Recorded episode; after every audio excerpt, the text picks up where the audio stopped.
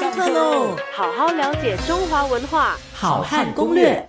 我也遇过这个小朋友问我，这古代人是不是不刷牙的啊？千万不要认为古人不刷牙，古人是刷牙的。那你问，那古人怎么刷牙呢？嗯，呃，各位知道这个日文呢，其实是从中文来的，有一些部分的日文啊，从中文来的。那么日文的牙签叫什么呢？就叫羊脂，对吗？啊，就是这个脂就是肢体。就是枝树枝的枝，好，那么杨就是杨柳的杨，好杨枝。那么可见呢，这个古人呢用杨柳枝来做什么呢？Bingo，你猜对了，就是做牙刷嘛。好，所以现在的日文还保留了唐代人的用法哈。那么呃，我们可以这样说，就是唐代的人呢，他们就是用什么呢？用这个啊比较柔软的这种杨柳枝啊来刷牙。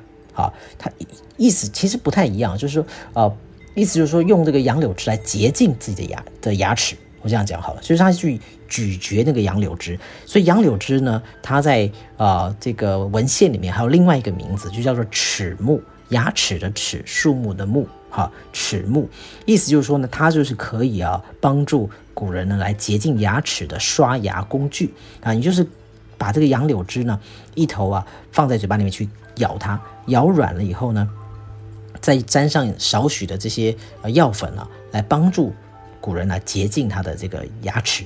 好，所以这个典故呢就是这样子来的。这个在唐代的医书里面有一本书叫做啊外台秘药哈，那么这里面就。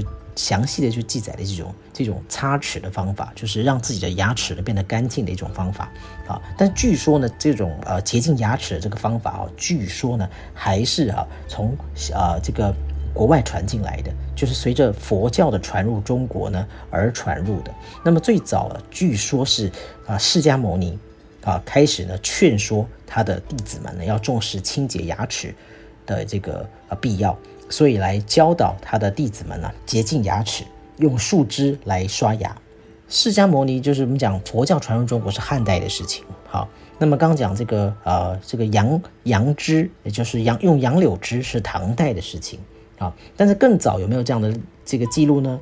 啊，我去查了哈，这个啊在《礼记》的内则篇里面哈就有提到说，古人呢是鸡出鸣，咸灌树，也就是说当。啊，鸡一啼的时候呢，他们就都起床来洗脸。盥就是洗脸，盥洗的这个盥这个字呢，它中上上方啊两侧就是手，中间那个水呢就双手捧着水，下面那个抿啊就是脸盆，所以它是双手捧着水来怎么样呢？来洗脸啊。那么盥就是洗脸，漱就是什么呢？漱就是呃漱口，所以在。《礼记》里面的记载呢，古人呢一早起床是要洗脸，是要漱口的，但他并不刷牙，所以在那个时代呢，啊，我们没有看到古人刷牙的一个记录。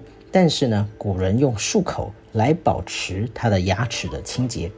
好，那所以呢，这个是我们在文献里面可以找到的。但是还有什么文献可以找到记录呢？就是《红楼梦》，《红楼梦》里也有记载贾宝玉啊。他每天呢用这个盐来擦牙齿，啊，用盐巴来擦牙齿。那么你去问医生，他会告诉你说，盐确实啊有杀菌、消炎的作用。所以盐呢，在一定的程度啊，其实对于牙周病还是有帮助的啊。所以古人呢，也确实有用盐啊来摩擦牙齿，这使得牙齿能够洁净的一个记录。古人还有的古人用茶水。好，用这个漱口的方式，包括用茶水，不是只是单单用水。好，那么也有人用酒或者是明矾水来漱口的。那么，所以古人其实还是颇重视他们牙齿的清洁的。好好了解中华文化，好汉攻略，下课喽。